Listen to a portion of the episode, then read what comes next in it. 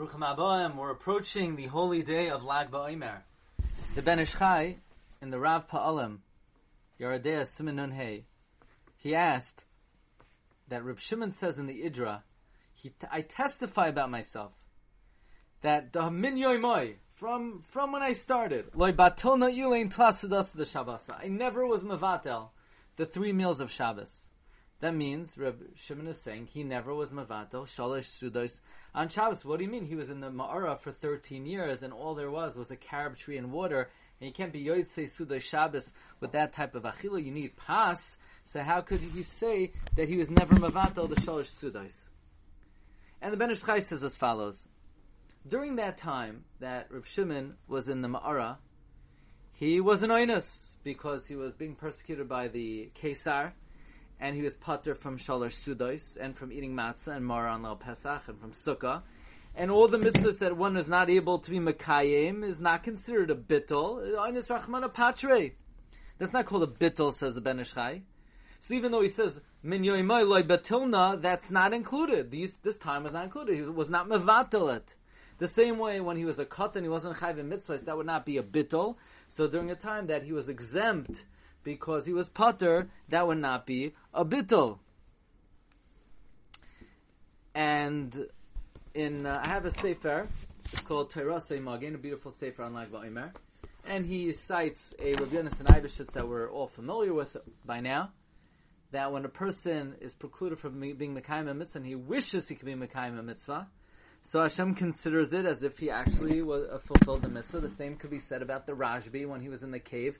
He had no opportunity to actually fulfill the mitzvah, and therefore heaven considers it as if he did. But then the Ben Ish Chai takes it further.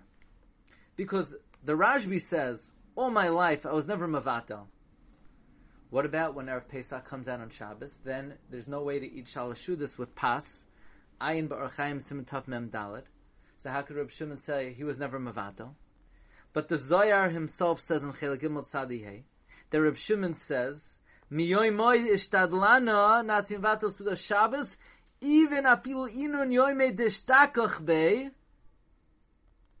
and Rav Abba says that's what Rav Shimon did on a day that you can't be Makayim to the Shabbos, referring to our Pesach Shechalios b'Shabbos. He would arrange bread, he would arrange, excuse me, his table, and he would learn Ma'aseh Merkava, and he would say, Dasu dasa de malka de yesi lamechal. The Mikdash Melech explains that he would learn Ma'aseh Merkava, and it would take the place of Suda Shabbos, as we know, that even though we don't pass in this way halacha, but Reb Shimon Shita is learning can take the place of Suda Shabbos. The Sefer Avas Hashem explains the Idra Zuta that I testify to all the tzaddikim that come from Gan Eden that I was never vatal gimel sudos. That even our Pesach Halvius for Shabbos, I would be oisek biychudei elakis and meiser merkava, and that was in the place of Suda Shabbos.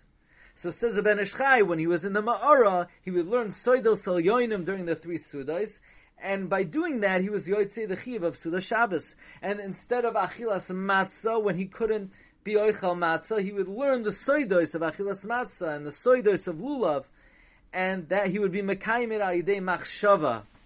What's interesting is, by the way, Reb Shimon's Shita in Shas is, Reb Shimon always goes Basar Machshava. So this uh, fits in to Reb Shimon Lishitase. Um, in any event, now we understand how Reb Shimon was able, the, right, the opinion of Reb Shimon in Shas is as Linan Basar Machshava. And that's how Reb Shimon was Mekayim the mitzvahs of Shabbos. Okay? Wishing everyone a freilichen, lichtigen, lag